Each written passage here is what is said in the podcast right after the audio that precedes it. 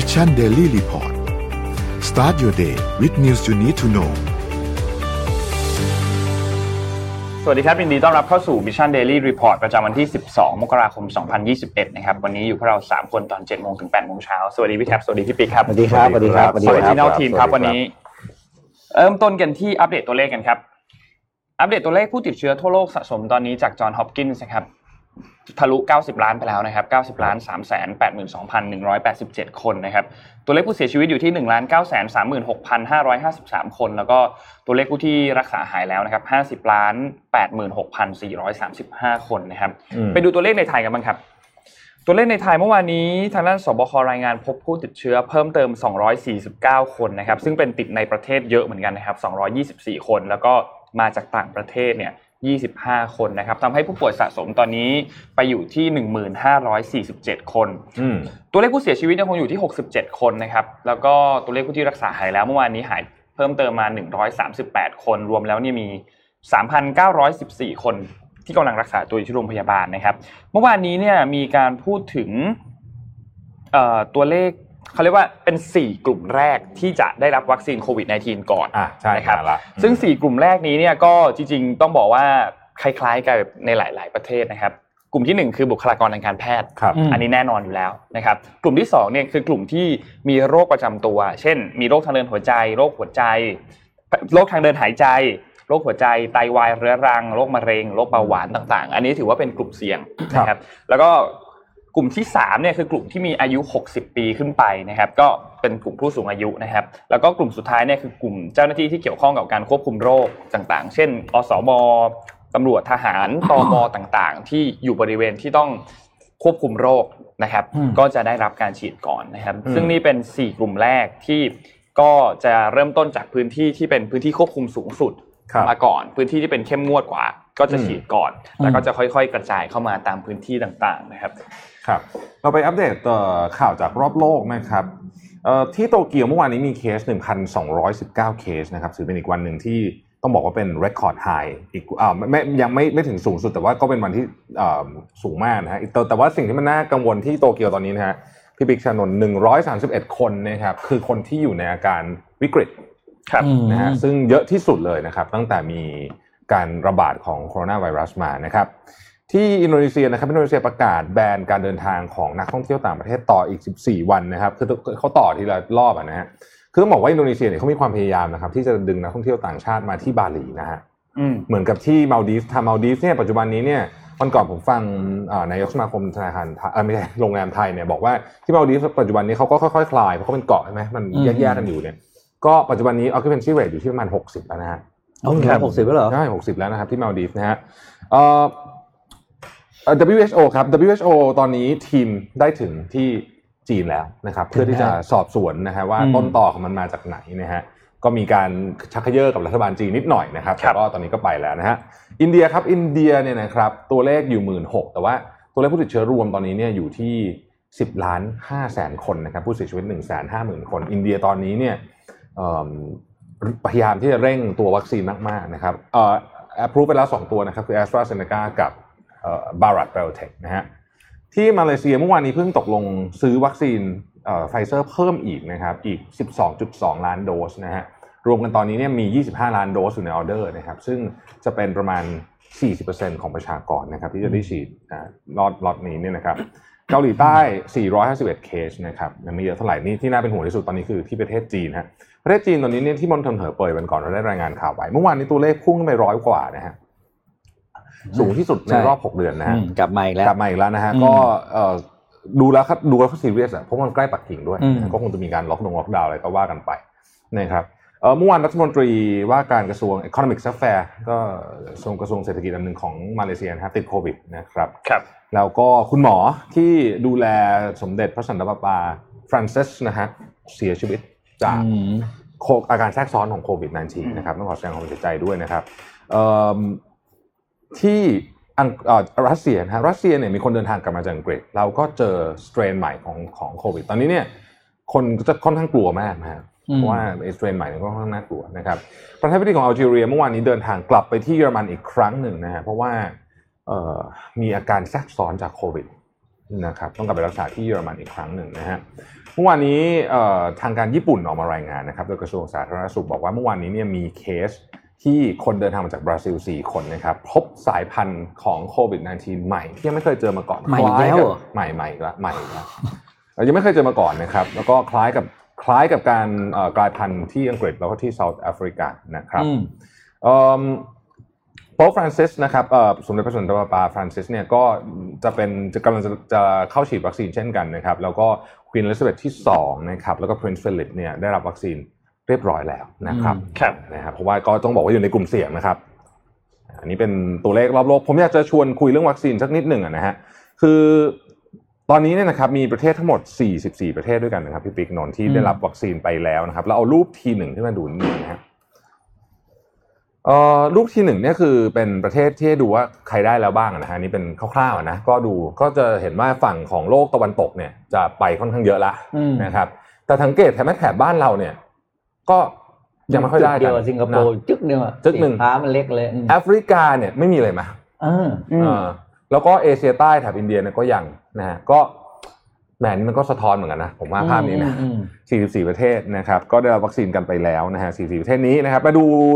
อันดับบ้างว่าใครเทียบกับประชากรนะครับประเทศไหนได้รับวัคซีนเยอะหรือน้อยอย่างไรนะเทียบกับประชากรเนี่ยนะครับภาพทีสองนะฮะอันนี้เนี่ยคือให้ดูว่าประเทศต่างๆที่ได้รับวัคซีนเนี่ยใครฉีดช้าฉีดเร็วเพราะตอนนี้เนี่ยมีถูกวิพากษ์วิจารณ์เยอะนะฮะอิสราเอลเนี่ยเป็นประเทศที่ฉีดไปแล้วคือในร้อยคนเนี่ยฉีดไปยี่สิบเอ็ดคนนะฮะเร็วมากเร็วมาก ยู เอ อี เนี่ยฉีดไปสิบเอ็ดคนนะครับก็ไล่กันมาตามนั้นตอนนี้เนี่ยประเทศที่โดนวิจารณ์หนักหนึ่งเลยคืออังกฤษนะอังกฤษฉีดไปสองล้านกว่าคนแล้วแต่ว่าก็ยังรู้สึกว่ายังคนก็รู้สึกว่าช้าเกินไปสหรัฐอเมริกาเนี่ยนะครับตอนนี้เนี่ย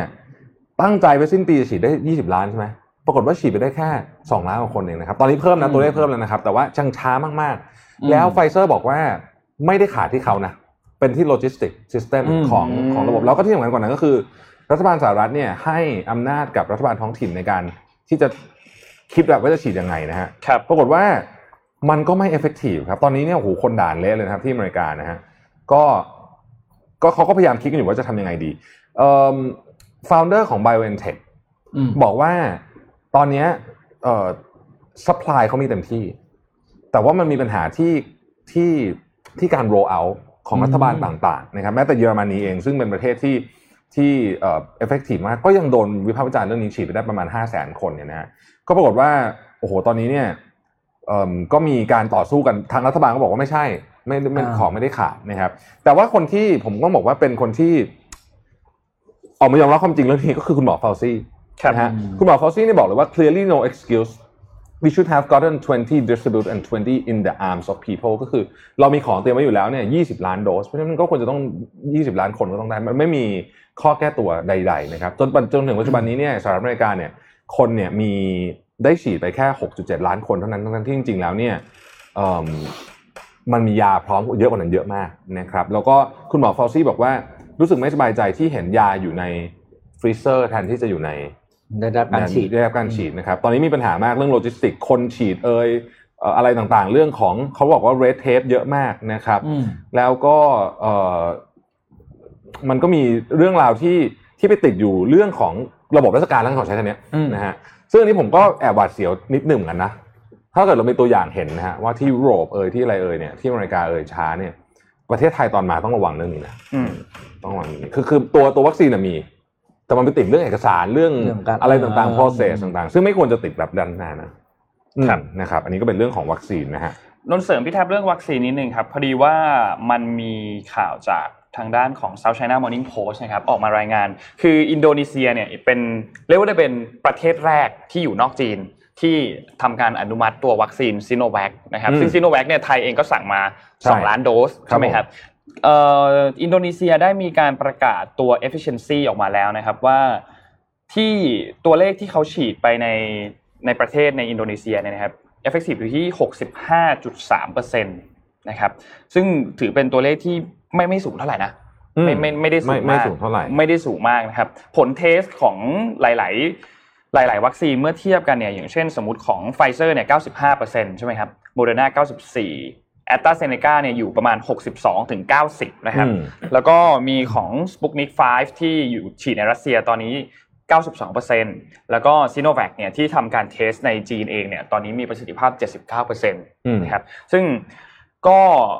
ต้องติดตามครับว่าสุดท้ายแล้วเนี่ยเรื่องของวัคซีนในไทยเนี่ยตอนนี้คร่าวๆเนี่ยรัฐบาลไทยได้สั่งวัคซีนมาจากสองที่ก็คือซิโนแวคเนี่ยจำนวนสองล้านโดสนะครับแล้วก็จาก AstraZeneca เนี่ยสามสิบห้าล้านโดสนะครับก็เป็นตอนนี้มีแค่2มีแค่2บริษัทเท่านั้นนะที่ไทยทำการสั่งไว้นะครับเดี๋ยวก็ก็คงหลังจากนี้คงมีการอัปเดตเพิ่มเติมขึ้นมาเรื่อยๆนะครับขอเพิ่มเติมที่อินโดนีเซียนิดหนึ่งนะครับเมื่อวานข่าวของ Financial Times ออกมาเรื่องนี้นะฮะเป็นเรื่องต่อเนื่องกันนะครับบอกว่าคือหัวข้อข่าวเนี่ยบอกเลยว่าตอนนี้อินโดนีเซีย has lost control of coronavirus response นะฮะตัวเลขอินโดนะครับหลายท่านอาจจะไม่ได้อัปเดตนานนะฮะปัจจุบันนี้มีผู้ผู้ติดเชื้อ แปดแสน กว่านะฮะโอ้โหแล้วเสียชีวิตไปแล้ว สองหมื่นสี่พัน คนนะฮะแต่ว่านักวิเคราะห์คาดการณ์ว่าตัวเลขจริงสูงกว่านี้เยอะมากๆเพราะว่ามันไม่ได้ตรวจสูงกว่านี้เยอะมากๆนะฮะเพราะฉะนั้นเนี่ยต้องบอกว่าเอ่อตอนนี้เนี่ยเมื่อกี้นนท์พูดถึงเรื่องวัคซีนนะครับวัคซีนของซิโนแวคเนี่ยนะฮะเอ่อตอนนี้มีมีพร้อมแล้วสามล้านโดสนะครับแต่ว่าเขาสั่งซื้อไปเนี่ยหนึ่งร้อยยี่สิบห้าล้านโดสนะฮะแล้วเขาก็จริงๆเขาก็สั่งซื้ออื่นๆด้วยนะฮะเอ่อ Pfizer AstraZeneca เขาสั่งแต่ว่า Sinovac เนี่ยจะเป็นจะเป็นเขาเรียกว่าเป็นพาร์ทใหญ่ที่สุดนะครับของระบบวัคซีนของอินโดนีเซียตอนนี้เนี่ยสิ่งที่น่าเป็นห่วงนะครับอันนี้เป็นเอ่ออาจารย์อยู่ที่นันยางเทคโนโลยียูนิเวอร์ซิตี้ที่ที่สิงคโปร์นะครับเขาบอกว่าณขณะนี้เนี่ยอินโดนีเซียเนี่ยมีปัญหาน่าเป็นห่วงสองอย่างปัญหาที่หนึ่งก็คือรัฐบาลตอนนี้เนี่ยไม่มี strategy อะไรเลยนอกจากพึ่งวัคซีนคือระบบ track and trace อะไรเนี่ยไม่แบบเละเทะมากๆเนี่ยนะเขาใช้คำนี้เนี่ยนะครับอันที่สองเนี่ยซึ่งเป็นประเด็นที่สำคัญมากเหมือนกันก็คือว่าทีมอินโดนีเซียวัคซีนคือทีมที่ที่ดูแลเรื่องวัคซีนของรัฐบาลเนี่ยนะฮะประกอบไปด้วยนักธุรกิจและนักการเมืองโอ้โหซะเยอะไม่ไม่ค่อยมีบุคลากรการบุคลากรทางการแพทย์ซึ่งอันเนี้ยเขาก็คิดว่าเอ๊ะเดี๋ยวมันจะเดี๋ยวมันจะเดี๋ยวมันจะมีปัญหาหรือเปล่านะครับก็เอ่อแล้วก็ตอนนี้ซิโนแวคเนี่ยนะครับก็ก็ยังยังไม่ได้ Halal Certification นะครับนะฮะถ้ายังไม่ได้ Halal ก็ยังฉีดที่อินโดนีเซียไม่ได้นะครับก็อันนี้ต้องติดตามต่อไปเพราะว่ามันมันมันเกี่ยวกับเราด้วยเนาะเอ่อ effective ของผลวัคซีนตัวนี้เนี่ยนะครับอืมพาไปดูข่าวที่สหรัฐอเมริกากันอยู่ครับเราไปอัปเดตข่าวการเมืองสหรัฐกันเมื่อวันจันทร์ที่ผ่านมานะครับทางด้านของพรรคเดโมแครตเนี่ยได้มีการยื่นยติเสนอ impeachment โดนัลด์ทรัมป์เป็นที่เรียบร้อยแล้วนะครับทำการยื่นเรื่องแล้วนะครับซึ่งการยื่นเสนออันนี้เนี่ยมันเริ่มมาจากจริงๆก็เริ่มจากเรื่องของม็อบนั่นแหละนะครับที่มีเมื่อในสัปดาห์ที่ผ่านมาที่เราเห็นภาพกันว่าเกิดความรุนแรงเกิดขึ้นแต่ทีนี้เนี่ยอีกประเด็นนึงที่น่าจับตามองคือมันมีสองอย่างคู่กันอยู่คือการยื่น impeachment โดยพรรคเดโมแครตใช่ไหมครับกับอีกอันหนึ่งคือตัวทเวนตี้ไฟว์ อเมนด์เมนต์ ที่จะสามารถยื่นได้โดยคณะรัฐมนตรีกับรองประธานาธิบดีก็คือไมค์เพนซ์อันนี้เนี่ยตอนนี้ทางพรรคเดโมแครตเนี่ยกำลังออกมากดดันไมค์เพนซ์ให้ทำการยื่นตัวมาตรายี่สิบห้ากับโดนัลด์ทรัมป์ก็คือทำการถอดถอนประธานาธิบดีนะครับถือว่าเป็นผู้ที่ไร้ความสามารถนั่นแหละซึ่งจริงๆแล้วเนี่ยอย่างที่นนท์ได้เล่าเมื่อวานนี้ว่าไครทีเรียของสองอันนี้เนี่ยมันจริงๆมันค่อนข้างยากทั้งคู่นะเพราะว่าต้องการเสียงอย่างของมาตรายี่สิบห้าเนี่ยต้องการเสียงของรัฐสภาก็คือรวมทั้งสสและสวเนี่ยมากกว่าสองในสามนะครับส่วน impeachment เนี่ยต้องการเสียงมากกว่าครึ่งใน House อันนี้น่าจะได้อยู่แล้วเพราะ Democrat ครองอยู่ใช่มั้ยครับแต่ต้องการเสียงมากกว่าสองในสามของ Senate ซึ่ง Republican คุมอยู่เนี่ยก็ค่อนข้างน่าจะยากพอสมควรถ้าได้สองในสามจริงนี่แสดงว่า Republican ไม่เอาไม่เอาด้วยแล้วจริงๆใช่เขาไม่เอาด้วยแล้วเหมือนกันแต่อย่างไรก็ดีนนท์อันนี้พี่เสริมนิดนึงว่าไม่ว่าจะเกิดอะไรขึ้นก็ตามเนี่ยถ้าเกิดว่ามันผ่าน House เนี่ยนะครับโดนัลด์ทรัมป์จะเป็นประธานาธิบดีคนแรกและคนอาจจะเป็นคนเดียวในประวัติศาสตร์นะครับที่โดน impeachment ถึงสองครั้งสองครั้งแล้วไปไปไปจบที่ Senate ถึงสองครั้งเลยอ่าจบที่ Senate ถึงสองครั้งเลยนะฮะแต่ครั้งแรกรอดครั้งแรกรอดครับคือคือเวลาคำว่าโดน impeachment นั้นต้องอธิบายอย่างนี้คือเวลาคนยื่นยติเนี่ยมันมีเยอะมันมีประธานาธิบดีโดนยื่น impeach เยอะแต่ส่วนใหญ่มันจะไม่ผ่านตั้งแต่ House แล้ว House แล้วนะฮะแต่ว่าคนที่ผ่าน House เนี่ยมีสามคนทรัมป์เป็นคนที่สามอ่าใช่มีรู้สึกมีจอห์นสันแล้วใครอีกคนนะนิกสันมั้ยนิกสันใช่มั้ยเออแล้วก็นี่แหละทรัมป์เป็นคนที่สามแต่ทรัมป์นี่จะเป็นอาจจะเป็นคนแรกที่โดนสองรอบนะฮะใช่ซึ่งถ้าถามว่าเขาโดน impeachment หรือว่าโดนตัวมาตรายี่สิบห้าเนี่ยเท่ากับว่าปีสองพันยี่สิบสี่เนี่ย goodbye นะครับ กู๊ดบายเลยกู๊ดบายครับสิทธิ์เลยใช่ไหมหมดสิทธิ์หมดสิทธิ์ลงรับสมัครเลือกตั้งประธานาธิบดีเป็นสมัยที่สองแต่ต่อให้อิมพีชไม่สำเร็จมันก็กระทบกับชื่อเสียงอย่างมากเลยนะเออคนเลยโดนสองรอบเออคนเลยโดนสองรอบทีนี้รอบเดียวก็เยอะนะเออมันมีอีกเรื่องนึงที่มันเป็นเหมือนสปินออฟมานิดนึงคือด้วยความที่แพลตฟอร์มโซเชียลมีเดียของโดนัลด์ทรัมป์ทุกอัน Facebook Instagram YouTube Twitter โดนแบน Spotify ก็โดนเลยคือโดนหมดอ่ะทุกช่องทางที่โดนัลด์ทรัมป์สามารถพูดง่ายๆคือสามารถสื่อสารออกมาได้อ่ะโดนแบนทั้งหมดนะครับทีนี้มันเลยมีแอปพลิเคชันอันนึงชื่อแอปพลิเคชันว่า Parler Parler P A R L E R Parler เนี่ยกลายเป็นแอปพลิเคชันที่มียอดดาวน์โหลดแบบอันดับหนึ่งเลยในช่วงไม่กี่วันนะครับเพราะว่าด้วยความที่มันคือมันเหมือนมันคล้ายๆ Twitter อ่ะพูดง่ายๆแต่ว่ามันยังไม่โดนแบนไงหลังจากนั้นพอถูกอัปโหลดขึ้นมาปุ๊บคนโหลดไปเพียบ Apple ครับแบนเลยแบนแอปนี้เลยออกจาก App Store ครับ Apple ออกมาคอนเฟิร์มแล้วนะครับเมื่อวันที่วันที่สิบครับว่าเรื่องโหดเงี้ยทำการแบนตัวแอปพลิเคชันอันนี้ออกจาก App Store ทันทีซึ่งไม่ได้โดนแค่ Apple ครับ Google ก็ทำการแบนออกจาก Google จบเลยดิจบครับใช้ไม่ได้เลยก็คือใช้ไม่ได้แล้วเนื่องจากที่เขาอยู่ในนั้นครับตามนั้นแหละครับโอ้โหหนักนะหนักมากทุกคนลงกันไม่เอาขนาดนี้เลยโอ้มากเลยเนี่ยใช่ซึ่งซึ่งรอบนี้รอบนี้เป็นรอบที่หนักมากจริงๆนะเพราะว่าทุกแพลตฟอร์มเนี่ยคือโดนพร้อมใจกันหมดพร้อมใจกันแบนหมดเลยเพราะว่าเรื่องนี้เป็นเรื่องที่ซีเรียสมากจริงๆคือตัวแอปอาจจะไม่แบนแต่คุณเจอ Google กับ Apple แบนนี่จบเหมือนกันก็ไม่มีทางเข้าแล้วไงไม่รู้โหลดที่ไหนอ่ะอืมนั่นแหละครับตายตายอ่ะพาไปดูที่จีนนิดนึงครับไปดูวันนี้เลี้ยวไปสตาร์ทอัพวันละตัวแล้วกันมาเล่าให้ฟังสนุกๆอ่ะขอภาพ พี หนึ่ง มาครับอืมครับครับตอนนี้วงการแฟชั่นจีนเนี่ยเขากำลังจะก้าวขึ้นสู่ระดับโลกด้วยการไปท้าชนกับซาร่านะครับอ่าเห็นเห็นเห็นเว็บนี้เว็บนี้ตอนนี้กำลังดังตอนนี้มันนี่กำลังดังว่าเว็บนี้ชื่อฉีอินนะครับฉีอินเนี่ยเป็นเว็บไซต์ขายเขาเป็นแบรนด์แหละเออขายเสื้อผ้าราคาเรียกว่าซุปเปอร์ถูกซุปเปอร์ถูกเลยซุปเปอร์ถูกเลยสมมติว่าเราซื้ออ่าทีเชิ้ตตัวนึงเนี่ยของซาร่าก็ประมาณสามร้อยสี่ร้อยไหมสี่ร้อยห้าร้อยสี่ร้อยอะไรอย่างเงี้ยประมาณก็ตรงนั้นห้าร้อยก็ของคนเนี้ยแปดเหรียญก็หกถึงแปดเหรียญทีเชิร์ตก็สองสามร้อยอ่าถูกกว่าซาร่าประมาณครึ่งครึ่งหนึ่งอ่ะครึ่งหนึ่งนะครับแล้วก็ตอนนี้เนี่ยกำลังเป็นที่จับตามองมากเพราะว่าอ่าฉีอินเนี่ยเป็นหนึ่งในบรรดาสตาร์ทอัพที่ทำเรื่องฟาสต์แฟชั่นในจีนอืมแล้วก็ความพีคตรงนี้ครับออกไอเทมใหม่วันละประมาณ สี่พัน รายการสี่วันละนะวันละ สี่พัน รายการนะแล้วก็ถ้าหาว่าวันนี้ไปเสิร์ชใน Instagram เสิร์ชชื่อนี้นะครับ เอส จี อี ไอ เอ็น ฉีอินเนี่ยก็จะเจอเสิร์ชรีซอสประมาณ หนึ่งจุดเก้า ล้านผลลัพธ์ในการเสิร์ชตอนนี้เป็นเขาเรียกว่าเป็นแพลตฟอร์มขวัญใจสาวๆของจีนเนื่องจากสไตล์เสื้อผ้าเนี่ยไม่แพ้ราคาถูกกว่าประมาณเกือบครึ่งนึงครับแล้วก็ตอนนี้กำลังเป็นที่นิยมไปทั่วโลกก็คือทั้งสหรัฐอเมริกายุโรปแล้วก็ Middle East ยอดขายเนี่ยเบาๆประมาณสิบอ๋อ หนึ่งหมื่น ล้านเหรียญในปี สองพันยี่สิบ ที่ผ่านไปแต่ว่าก็ยังห่างนะยังห่างจาก Inditex ก็คือ Zara แล้วก็ Uniqlo อยู่แต่ตอนนี้เนี่ยต้องบอกว่าที่บอกว่ายี่สิบล้านอืมอ่ายอดขายที่ทำได้สิบล้านเหรียญเนี่ยยังไม่ดูในประเทศเลยนะเพราะเขาไม่ทำตลาดในประเทศเลยครับคือทำแค่ยุโรปสหรัฐอเมริกาแล้วก็มิดเดิลอีสต์ถ้าแล้วตอนนี้กำลังมีข่าวแล้วว่ากำลังจะหันมากลับมาทำตลาดในประเทศเขายอดขายก็น่าจะได้อีกเท่านึงก็จะก้าวขึ้นมาเรียกว่าตอนนี้คนที่หนาวหนาวร้อนๆคือยูนิโคลเพราะว่ายอดขายห่างกันไม่มากตอนนี้เขาอยู่ที่หมื่นล้านยูนิโคลอยู่ที่หนึ่งหมื่นสี่พันล้านเอ้ยหนึ่งหมื่นเก้าพันล้านครึ่งเดียวเนี่ยจีนแค่ตลาดจีนในในประเทศจีนประเทศเดียวเนี่ยทันอยู่แล้วก็เลยเป็นตัวหนึ่งในสตาร์ทอัพตัวหนึ่งที่น่าจับตามองที่สุดของจีนตอนนี้วันละ สี่พัน รายการทำได้ไงวะเอามาจากไหนดีจริงเก่งมากยอดมากอ่ะนี่นี่พูดถึงเสื้อผ้าอยากจะพูดเรื่องนึงได้ไหมนี่คืออันอันนี้อันนี้อันนี้เล่าให้ฟังจริงผมผมคือช่วงหลังเนี่ยผมซื้อของ จี คิว มาใช้เยอะนี่ไม่ได้สปอนเซอร์นะพูดถึงแล้ววันก่อนเนี่ยผมก็ทำเนี่ยเสื้อตัวนี้ก็ จี คิว ทำกาแฟหกผมก็ไม่นึกว่ามันจะมันจะมันจะเช็ดออกจริงวะกาแฟดำอ่ะมันติดเสื้อเลยอ่ะเหมือนได้โฆษณาเช็ดออกนี้เลยนะคือมันก็โหใส่ตัวแบบงงเลยอ่ะแล้วเสื้อก็ไม่ยับดีมากเป็นเป็นแบรนด์ไทยที่โหปีนี้เจ๋งนะมาแรงมากเขามาทั้งเสื้อเชิ้ตแล้วก็เสื้อเสื้อโปโลด้วยนะแล้วก็ทำเรื่องที่เบสิกให้ดีนะนี่ผมว่าผมว่าเรื่อง จี คิว เนี่ยเดี๋ยวไปฟังเอ่อ strategy ตอนที่เขา มาเล่ายาวๆเนี่ยน่าสนุกนะเดี๋ยวจะเชิญมาเดี๋ยวจะเชิญมาในรายการกันเข้าได้นะครับ จี คิว เข้าได้นะครับเราใส่เสื้อเสื้อใช่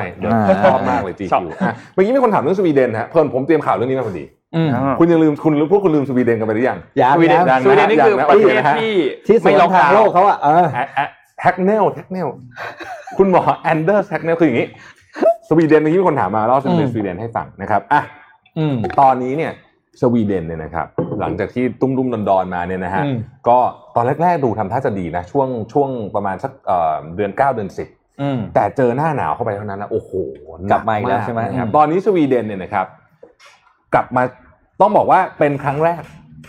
ที่มีการบังคับใช้หน้ากากในบางเวลาแล้วไม่ไม่เชิงบังคับไม่เชิงบังคับแนะนำแนะนำแนะนำแนะนำนะครับแล้วก็ให้อำนาจกับโรงเรียนจะปิดโรงเรียนก็ได้แต่ต้องเป็นโรงเรียนสำหรับเด็กเอ่ออายุเกินสิบสามนะฮะเป็นครั้งแรกที่มีการพูดถึงเรื่องนี้คือต้องเล่าให้ฟังอย่างนี้ก่อนนะครับว่าสวีเดนเนี่ยนะฮะอาทิตย์ที่แล้วอาทิตย์เดียวนะฮะอาทิตย์ที่แล้วอาทิตย์เดียวเนี่ยนะครับเอ่อมีคนตายไปห้าร้อยคนนะโอ้โหแล้วก็เดือนที่แล้วเนี่ยนะฮะตายไป สองพัน นะฮะในขณะที่ประเทศรวมกันทั้งหมดอะแถบนอร์ดิกเนี่ยตายสี่ร้อยอะไรแบบนี้คือคือคนเดียวกวาดไปคือคนเดียวเนี่ยกวาดกวาดเรียบเข้าทุกประเทศรวมกันหมดเท่านั้นเลยเนี่ยนะครับก็ตอนนี้เนี่ยก็เลยก็เลยก็เลยต้องมีมาตรการแล้วนะครับต้องบอกว่าสวีเดนเองเนี่ยแม้แต่สมเด็จพระราชาธิบดีคาร์ลที่สิบหกกุสตาฟเนี่ยนะฮะกษัตริย์พระมหากษัตริย์ของสวีเดนเนี่ยนะฮะซึ่งปกติเนี่ยท่านก็ไม่ยุ่งเรื่องของการปกครองทั้งหลายอยู่แล้วคือคือไม่แทบจะไม่เคยออกมาพูดอะไรเรื่องเลยเนี่ยนะครับยังออกมาบอกว่า we have failed เลยนะฮะก่อนคริสต์มาสนะออกมาบอกว่าเราเนี่ยทำผิดพลาดนะครับทีนี้มันก็มีเรื่องราวเหมือนกันเพราะว่าก่อนคริสต์มาสเนี่ยเขาก็มีประกาศว่าอยากขอขอความร่วมมือให้งดไปไปเดินทางในสวีเดนเลยนะครับแต่ปรากฏว่ารัฐมนตรีรวมถึงนายกรัฐมนตรีเนี่ยนะฮะถูกถ่ายภาพมาว่าไปช้อปปิ้งฮะโอ้โหคือคือนั่นแหละคือไอ้อย่างเงี้ยมันก็ทำให้คนเนี่ยนะฮะก็รู้สึกว่าเอ๊ะมันมันไม่ไม่ค่อยเหมือนกับจริงเหรอเออใช่นะฮะแล้วก็อาทิตย์ที่แล้วเนี่ยก็มีก็มีเจ้าหน้าที่ระดับสูงของรัฐบาลคนหนึ่งเป็น Head of Civil Contingency Agency เนี่ยนะครับต้องลาออกเลยเพราะว่าไปเยี่ยมลูกสาวที่ Canary Island นะฮะในขณะที่เป็นเจ้าหน้าที่ระดับสูงรัฐบาลซึ่งเขาก็บอกว่าเขาขอความร่วมมือว่าอย่าเดินทางนะครับทีนี้คำถามก็คือว่าสรุปแล้วอะวิธีการเนี้ยเวิร์กไม่เวิร์กนะฮะตอนนี้เนี่ยสิ่งที่สวีเดนออกบอกคุณหมอแท็กเนี่ยออกมานะฮะแกก็ยอมรับว่าเออมันก็มันก็อาจจะไม่ค่อยเวิร์กเท่าไหร่แต่อะไรก็ดีเนี่ยมาตรการต่างๆที่สวีเดนทำเนี่ยสหภาพยุโรปบางอย่างเราทำเหมือนสหภาพยุโรปแล้วตอนนี้ก็คือต้อง recommend ใส่แมสนะปิดโรงเรียนแต่บางอย่างสหภาพยุโรปเองก็มาทำคล้ายๆเราเหมือนกันนะนะคืออาจจะผมคล้ายๆเรื่องอะไรเขาบอกว่าคล้ายๆเรื่องของการแทนที่จะ defeat ก็คือพยายามจะชนะไอ้ไวรัสเนี่ยใช้วิธีการ mitigate ก็คือให้มันค่อยๆกระจายออกไปแบบช้าคืออย่าให้มันเร็วมากนะอันนี้คือสิ่งที่เขาบอกว่าสหภาพยุโรปมาทำตามสวีเดนนะครับนะฮะอันนี้ซึ่งผมก็ไม่รู้ว่าเรื่องจริงๆมันใครทำตามใครยังไงเนี่ยอย่างไรก็ดีนะครับตอนนี้เนี่ยเขาก็บอกว่าโอเคเราเราเรารู้แหละว่าวิธีการที่ทำที่ผ่านมามันไม่ถูกต้องทั้งหมดนะเพราะคนตายเยอะจริงๆนะครับก็สรุปว่าวิธีนั้นน่ะไม่เวิร์กแล้วค่อนข้างจะสรุปได้แล้วแหละตอนนี้ว่าไม่เวิร์กคุณหมอเจ้าคุณหมอเจ้าภาพนะฮะอืมมันมีตอนนั้นอังกฤษจะทำจำได้ไหมใช่ใช่ไอ้ไอ้วิธีคำนองที่ไม่มีการ social distancing อะไรทั้งสิ้นอ่าเขาเรียกว่าอะไรนะ herd immunity เขาที่อังกฤษจะทำตอนนั้น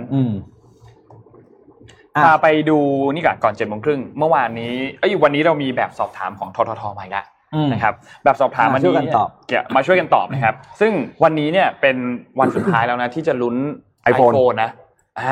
วันนี้วันสุดท้ายที่จะลุ้น iPhone นะเพราะฉะนั้นอยากให้ทุกคนเข้าไปตอบคำถามวันนี้กันครับรอบนี้เนี่ยคำถามคือถ้าหากว่าสถานการณ์โควิด สิบเก้า ในไทยเนี่ยสงบลงไปแล้วเนี่ยคุณจะไปเที่ยวประเทศไทยหรือเปล่าคำถามที่มีในวันในแบบสอบถามวันนี้เนี่ยมีทั้งหมดหกข้อครับข้อแรกเนี่ยคือข้อแรกก็ตามชื่อเลยหลังโควิดคุณจะไปเที่ยวไหมซึ่งเขาก็จะมีบอกว่าเฮ้ยยังไม่ไปรอรอมั่นใจก่อนเดี๋ยวค่อยไปหรือว่ายังไม่แน่ใจหรือว่าน่าจะไปหรือว่าไปเที่ยวแน่นอนไปเลยแล้วถ้าไปไปจังหวัดไหนแต่ถ้าถ้าไม่ไปก็เขียนว่าอยู่บ้านไปนะครับแล้วถ้าไปไปกับใครไปคนเดียวไปกับแฟนไปกับเพื่อนไปกับครอบครัวนะครับและเดินทางด้วยวิธีไหนใช้รถส่วนตัวรถเช่าเครื่องบินขนส่งสาธารณะแล้วไปนานแค่ไหนไปเช้าเย็นกลับไปคืนนึงไปสองคืนหรือไปมากกว่าสองคืนนะครับแล้วก็สิ่งที่ ทำให้คุณอยากไปเที่ยวและคิดว่ามันคุ้มค่าต่อการไปเนี่ยมันคืออะไรเช่นไปแล้วถ่ายรูปสวยๆมาลงโซเชียลมีเดียอวดเพื่อนหรือว่าคุณภาพของการบริการคุณภาพของโรงแรมคุณภาพของพวกอาหารต่างๆที่เราไปโปรโมชั่นคุ้มหรือว่าอีกอันนึงก็คือได้ประสบการณ์นะครับหรือว่าถ้าหากว่ามีตัวเลือกอื่นๆเนี่ยก็เขียนอธิบายมาเพิ่มเติมได้นะครับทีนี้เนี่ยวันนี้เนี่ยนะครับเอ่อเค้าทำการแจกตัวนี้ด้วยนะครับวอชเชอร์จากพันธุรินะครับเป็นทรีทเมนต์ที่ใช้ได้ถึงวันที่สามสิบพฤศจิกายนเลยจำนวนหนึ่งรางวัลเท่านั้นนะครับแล้วที่สำคัญคือ iPhone ครับครับ ไอโฟนสิบสองโปรแม็กซ์ หนึ่งร้อยยี่สิบแปดกิกะไบต์ นะครับห้ารางวัลนะครับหนึ่งท่านหนึ่งรางวัลห้ารางวัลเลยเหรอเค้าแจกห้ารางวัลโอ้โหใจเยอะนะเนี่ยแจกห้ารางวัลหนึ่งท่านหนึ่งรางวัลแล้วก็วันนี้เป็นวันสุดท้ายแล้วด้วยวันนี้เป็นวันสุดท้ายที่ที่คุณจะเข้าไปร่วมสนุกได้แล้วก็ผลเนี่ยจะประกาศในวันนี้เลยใช่มั้ยวันที่สิบห้า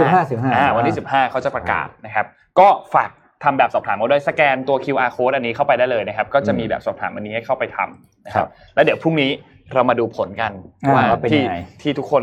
ช่วยกันตอบช่วยกันตอบเนี่ยว่ายังไงกันบ้างแต่ถ้าสงบเป็นพี่พี่ก็เที่ยวนะใช่มั้ยถ้าสงบเออก็ช่วยๆกันเที่ยวแหละคือคนเรามันต้องเที่ยวอ่ะใช่ๆอืมยังไงยังไงคนเราก็ชอบเที่ยวใช่ยังไงคนเราก็ชอบเที่ยวแล้วว่าถ้าจริงๆการไปเที่ยวมันก็ยังพอไปเที่ยวได้ถ้าเราอยู่ในพื้นที่ที่มันแบบไม่ได้ออกไปเจอใครเยอะๆเราไปเที่ยวแล้วเราก็อยู่ที่เดียวอะไรอย่างเงี้ยมันก็ยังพอไปได้แต่ว่านั่นแหละครับแต่ช่วงนี้เขาขอความร่วมมือนะต้องต้องทำตามมาตรการให้เคร่งครัดที่สุดเอาให้ผ่านช่วงนี้ไปก่อนนะฮะอ่ะก่อนจะเข้าใจผมคือผมขอสักอีกหนึ่งข่าวแล้วกันนะครับเอ่อเมื่อวานนี้ก็มีข่าวที่น่าสนใจมาจากซาอุดิอาระเบียนะฮะคือซาอุดิอาระเบียต้องบอกว่าเขาก็ค่อนข้างรู้แหละว่าเรื่องของน้ำมันเนี่ยมันก็คงจะไม่ยั่งยืนมากนักละนะฮะเพราะฉะนั้นเนี่ยเอ่อมงกุฎราชกุมารมูฮัมหมัดบินซาลมานเนี่ยนะครับ เอ็ม บี เอส เนี่ยนะครับมงกุฎราชกุมาร เอ็ม บี เอส เนี่ยก็เลยออกโปรแกรมชื่อโปรแกรม เอช คิว โปรแกรม เอช คิว คืออะไรนะครับโปรแกรม เอช คิว เนี่ยคือโปรแกรมที่จะดึงดูดนักลงทุนจากต่างชาติให้มาลงทุนในซาอุดิอาระเบียเอ่อมาตั้งสำนักงานใหญ่ของภูมิภาคนะครับคือต้องอธิบายอย่างนี้ก่อนว่าสำนักงานของภูมิภาคของบริษัทเหล่านี้เนี่ยนะครับตั้งแต่ Google Siemens อะไรพวกนี้เนี่ยนะฮะอยู่ที่ดูไบหมดเลยครับนะฮะอยู่ที่ ยู เอ อี อยู่ที่ดูไบหมดเลยเนี่ยนะครับเพราะฉะนั้นซาอุดิอาระเบียก็มีความพยายามที่จะดึงเอ่อบริษัทเหล่านี้เนี่ยจากดูไบมาอยู่ที่ริยาดนะครับด้วยโปรแกรม เอช คิว นะครับซึ่งก็ทาร์เก็ตตั้งแต่กลุ่มบริษัท Tech Finance หรือแม้แต่กระทั่งน้ำมันเองก็ยังเน้นอยู่เช่นเช่นเดิมนี่ incentive มีอะไรบ้างนะครับข้อที่หนึ่ง tax break tax holiday อ่ะคือลดเว้นภาษีห้าสิบปีเฮ้ยห้าสิบ ยู ไอ ก็เยอะใช่มั้ยห้าสิบปีห้าสิบปีโอ้ยไม่ต้องทำอะไรแล้วพี่เอออันที่สองปกติเนี่ยเวลาไปที่ซาอุดิอาระเบียเนี่ยนะครับจะคุณจะต้องจ้างงานคนโลคอลเท่าไหร่เท่าไหร่เป็นโควต้านะครับไม่มีไม่บังคับด้วยไม่บังคับโควต้าด้วยอือแล้วอันที่สามนะฮะมีการันตีว่าถ้าในอนาคตมีกฎอะไรออกมาที่มันขัดกับอันเนี้ยเขาการันตีว่าให้ใช้อันเดิมได้โอ้โหสุดๆเลยนะฮะสามข้อนะฮะเพื่อจะดึงเพื่อจะดึงเอ่อคนมาที่ริยาดนะครับถามว่าได้รับความสนใจมันก็ได้รับความสนใจพอสมควรแน่นอนห้าสิบปีอ่ะห้าสิบปีเออคือตอนนี้เขาจะมี Investor Conference นะฮะที่จะจัดโดย Public Investment Fund คือเป็นเหมือนมาเทียบง่ายเหมือนเทมาเซกของของซาอุนะครับเอ่อเนี่ยก็ Prince Mohammed bin Salman ก็จะพูดถึงเรื่องไอ้ Vision สองพันสามสิบแล้วก็พูดเรื่องนี้ด้วยนะฮะในสิ้นเดือนนี้ทีนี้คำถามก็คือว่ามันมีคอนเซิร์นไหมนะมันมีคอนเซิร์นอยู่สองเรื่องนะเรื่องที่หนึ่งก็คือว่าเรื่องเดิมคือเรื่องของจามาล คาชอกกีนะฮะเรื่องของเรื่องเรื่องนั้นเนี่ยยังไม่จบนะคนก็รู้สึกว่าเออมันมันยังค้างคาอยู่นะเพราะเรื่องนี้มันเป็นเรื่องที่ที่ที่ที่เป็นต้องบอกว่าเป็นเป็นเรื่องคอนเซิร์นของนักลงทุนตะวันตกมากๆครับประเด็นที่สองก็คือว่าดูไบอ่ะมันประเทศเขาค่อนข้างจะเฟรนด์ลี่ต้องยอมรับเมืองเขาอ่ะค่อนข้างจะเฟรนลี่กับกับชาวต่างชาติเพราะฉะนั้นเนี่ยถ้าสมมุติ Google จะย้ายมาอะไรมาเนี่ยเขามีก็พนักงานก็มาด้วยเยอะใช่ไหมเขาก็ต้องคิดเหมือนกันว่าไอ้อินฟราสตรัคเจอร์ต่างๆเป็นยังไงนะครับโรงเรียนเป็นยังไงนะฮะนโยบายของเอาจะพูดจริงๆนี่เขาเขียนว่าถึงถึงขั้นเรื่องของการสามารถดื่มแอลกอฮอล์ได้หรือเปล่าอะไรแบบนี้เฮ้ยในประเทศนั้นเลยเหรอดูไบดื่มได้ดูไบได้ไงดูไบได้แต่ว่าดูซาอุดิอาระเบียก็ก็ปกติเข้าใจว่าไม่ได้นะอะไรอย่างเงี้ยแต่ว่าถ้าไม่ได้เนี่ยมันแปลว่าอย่างไรก็ต้องมานั่งเขาต้องคือคือมันมีหลายแฟกเตอร์ต้องคิดเนี่ยนะครับแต่ว่า tax break ห้าสิบปีนี่โอ้โหนี่ไงเดี๋ยวสุดเลยอ่ะจันนนท์ก็บอกบอสไปตั้งออฟฟิศที่นู่นน่ะครับออฟฟิศเราตั้งที่นู่น แท็กเบรกห้าสิบปีใช่นะคุณห้าสิบปีห้าสิบปีแท็กฮอลิเดย์เอ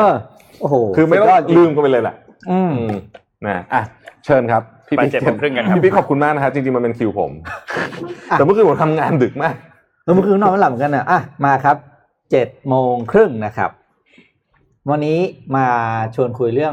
งเคยสงสัยมั้ยทำไมคนบางคนมันคิดเก่งคิดเก่งนะแต่บางคนคิดยังไงคิดไม่ออกครับอ่านี่ก็มาคุยเรื่องนี้กันนะครับเป็นที่เป็นบทความที่เขียนไว้ในเพจแล้วก็มีคนอินบ็อกซ์มาว่าเอออยากให้ให้เล่าให้ฟังก็เลยได้จังหวะพอดีอ่ะไปครับ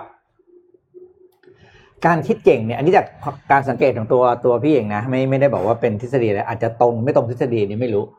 ตัวไม่คิดเก่งเนี่ยมันเกิดจากนิสัยบวกกับทักษะการคิดคือต้องต้องมีสองอย่างพร้อมกันนิสัยคือนิสัยคือสิ่งที่เราเป็นมันตั้งแต่เกิดอ่ะเหมือนเหมือนนนเป็นเป็นคนที่มีนิสัยชอบอยู่คนเดียว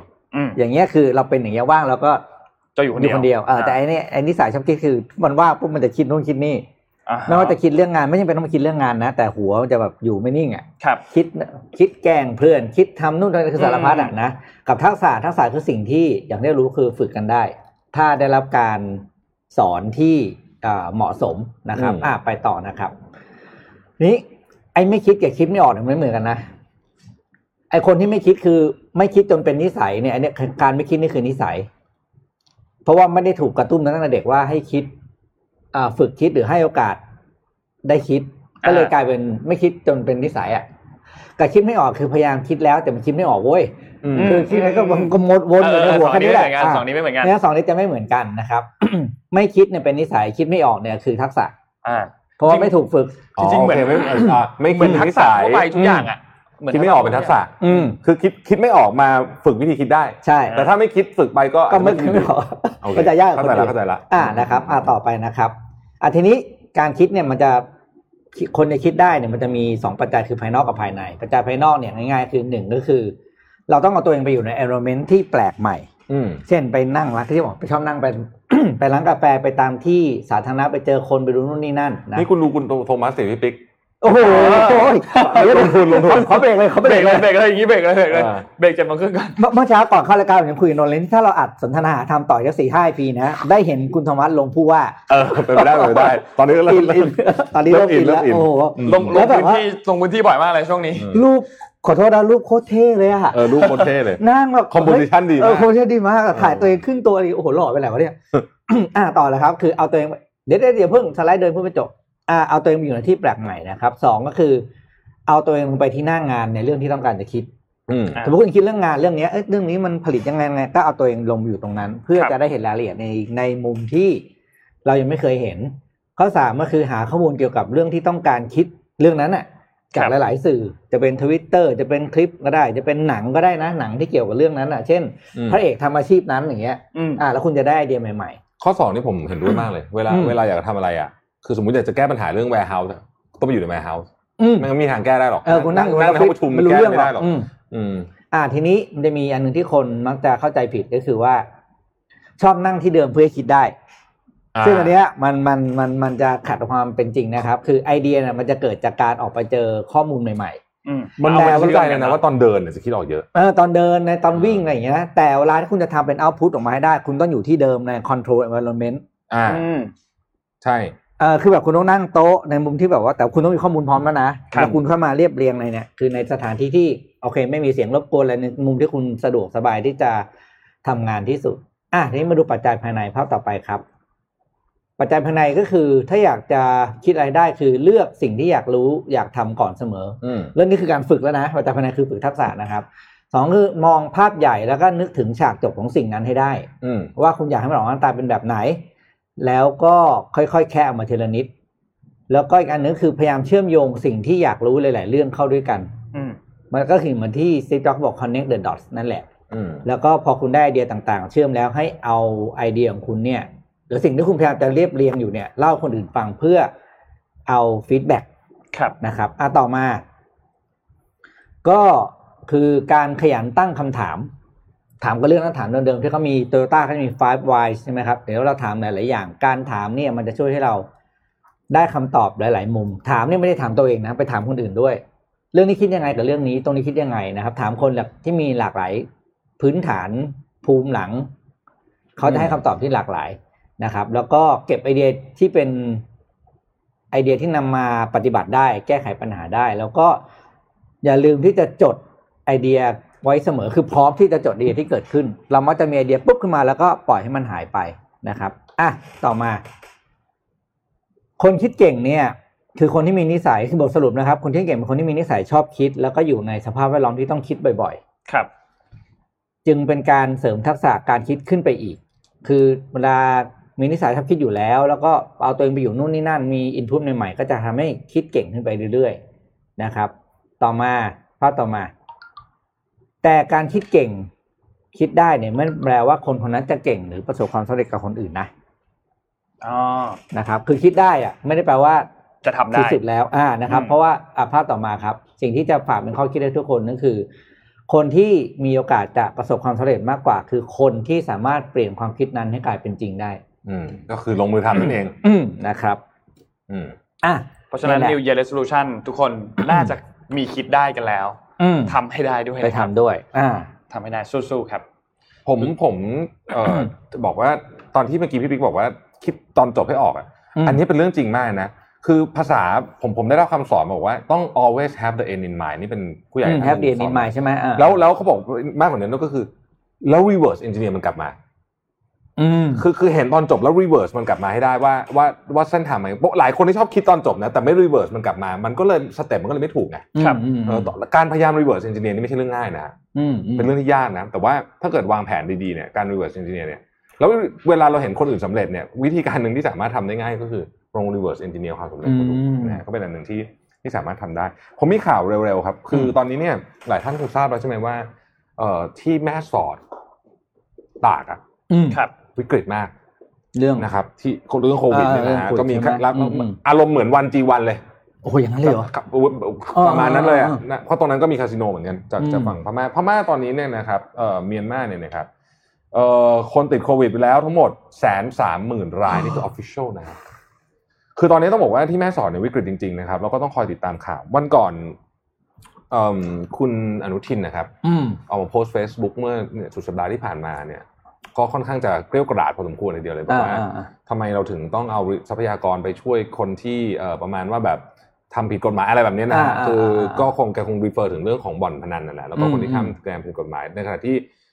คนที่ประชาชนทั่วไปเนี่ยถูกแย่งรีซอร์สไปอะไรอย่างเงี้ยนะแต่ก็นั่นแต่ผมคิดว่าเรื่องนี้มันซับซ้อนมากเลยมันมีมิติเยอะมากเวลาจะแก้ปัญหาพวกนี้เนี่ยจะคิดทางเดียวเนี่ยไม่ได้นะคือคือมันจะต้องคิดด้วยว่าอ่ะสมมุติไม่ให้เขาสมมุติไปฆ่าโทษเขาเนี่ยแล้วเขาหนีกันมาทางช่องทางธรรมชาติเนี่ยจะหนักกว่าเดิมหรือเปล่านะต้องคือมันต้องมีหลายแง่มุมเหมือนกันประเด็นนี้น่าเป็นห่วงน่าเป็นห่วงเรื่องนี้ตอนนี้มูฟตอนนี้น่าจะเป็นว่าให้พวกแรงงานที่มาแบบทั้งถูกกฎหมายและไม่ถูกกฎหมายเนี่ยออกมาแสดงตัวให้มากที่สุดใช่คือยิ่งไล่จับเขายิ่งซ่อนยิ่งซ่อนยิ่งยิ่งยิ่งยิ่งเละอ่ะเออก็ต้องผมคิดว่าคงต้องยอมอ่ะคงต้องยอมเอ่ออะไรคนบอกเอ๊ะมันสิ้นเปลืองงบประมาณแล้วก็ผมคิดว่าคงต้องยอมต้องยอมต้องมันจะไม่รู้นะคือไม่งั้นมันไม่จบอ่ะอ่าใช่ไม่งั้นไม่จบไม่งั้นมันไม่จบอ่ะคือถ้ายิ่งไปขู่เขาอ่ะก็เออเขายิ่งหนีไงแล้วพอยิ่งขู่ยิ่งนะนายจ้างจะยิ่งให้ความร่วมมือในการซ่อนอันนี้คันนี้แหละบันเทิงอ่ะอืมแต่ว่าเดี๋ยวก่อนนะครับเอ่อตอนนี้เนี่ยเอ่อประกันสังคมถ้าอยู่ในเขตพื้นที่บางโซนเช่นสมุทรสาครเนี่ยสามารถใช้สิทธิประกันสังคมตัวโควิดได้แล้วนะฮะเดี๋ยวเดี๋ยวเดี๋ยวผมหารายละเอียดหน่อยฟังซึ่งซึ่งอันนี้ผมว่าเวิร์กมากเพราะว่าโควิดเนี่ยนอกจากมันจะเจ็บแล้วเนี่ยนะครับมันยังแพงด้วย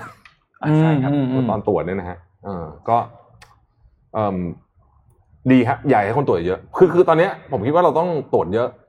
ใช่ต้องตรวจเยอะไว้ก่อนนะตอนนี้ตรวจเยอะไว้ก่อนแล้วก็ตรวจกับการควอรันทีนอะไรอย่างเงี้ยคือต้องต้องต้องวิธีนั้นนะไม่มันไม่มีวิธีอื่นแล้วล่ะนะฮะแจกของแจกของแจกของอ่ะแจกของก่อนแจกของก่อนแจกอะไรดีวันนี้แจกทีเดียวหมดเลยไหมรวดเลยโอเคก็มีหนึ่งนี่คือขี้เกียจนี่คือแจกทีเดียวหมดเลยนี่คือขี้เกียจนี่คือนี่คืออีกที่คำถามเออหนึ่งเก้าสี่แปดนะครับมีสี่กล่อง mystery box แล้วก็มีไฮป์สามชุดแล้วก็มีหนังสือครับหนังสือ read to read นะครับโดยดร.นัทสยามวารานี้ครบรอบสามปีสามปีสามปีเล่าของสามปีแต่ว่ายังเป็นหนังสือหนังสือที่พีคมากก็คือมีเทคนิคการอ่านที่ดร.นัทเล่าให้ฟัง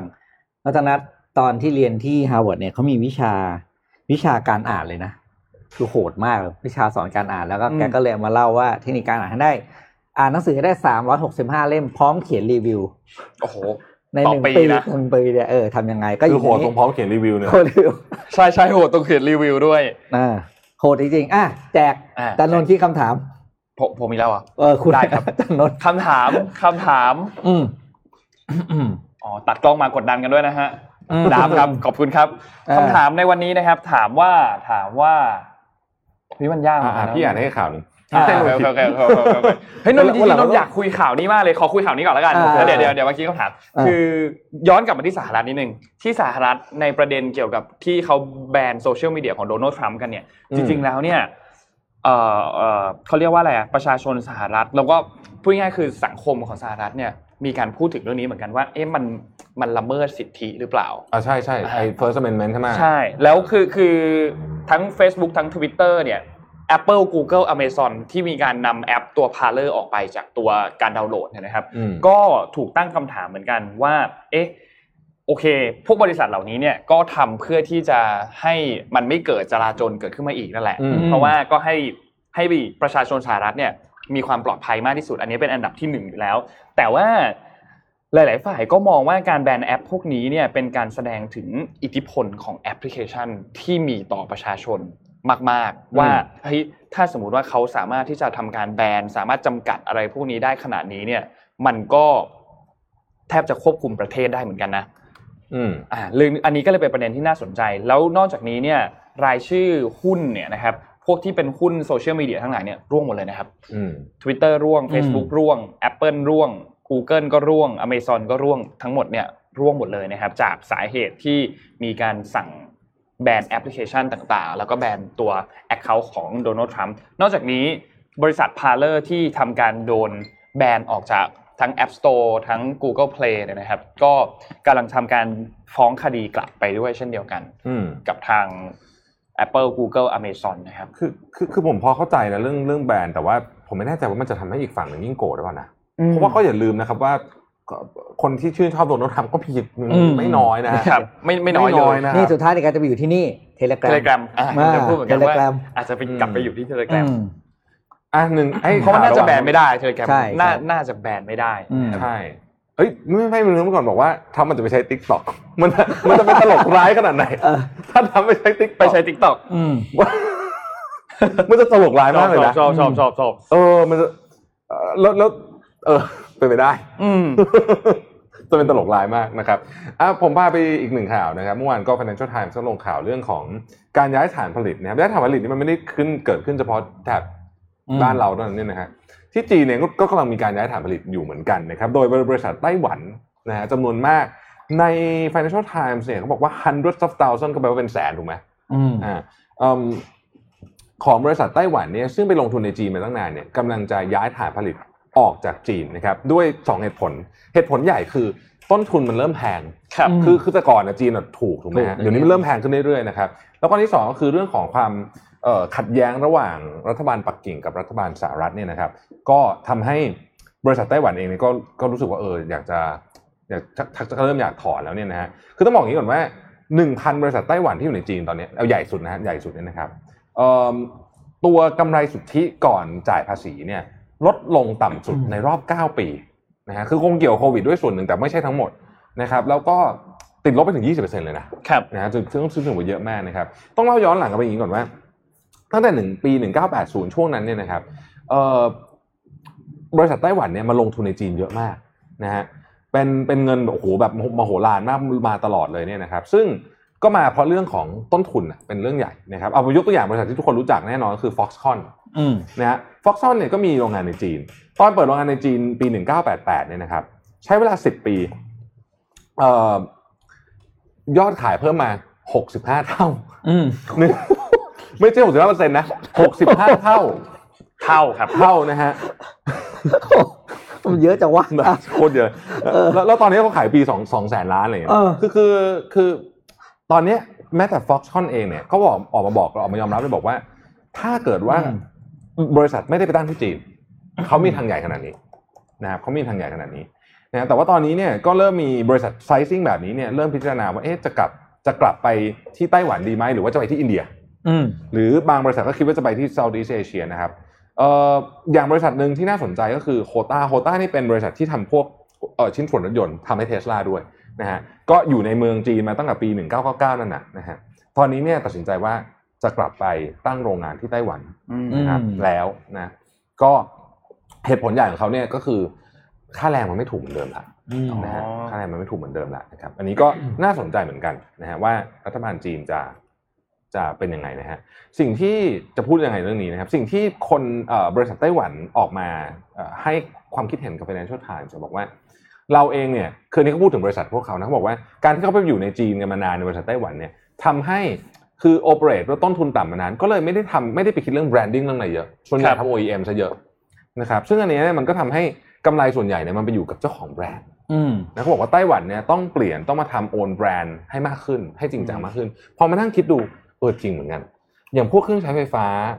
โทรศัพท์เนี่ยเราใช้ของเกาหลีก็มีของจีนก็มีแต่ของไต้หวันมันไม่ค่อยออกไต้หวันไม่ค่อยมีแบรนด์ตัวเองนี่เออจริงๆนะเขาเป็นประเทศที่เออไม่ค่อยมีแบรนด์ตัวเองพอมาพูดพอมาอ่านนี่ก็แบบเออจริงด้วยแต่เรารู้สึกว่าไต้หวันเป็นประเทศโลกที่หนึ่งเจริญมากใช่ไหมฮะ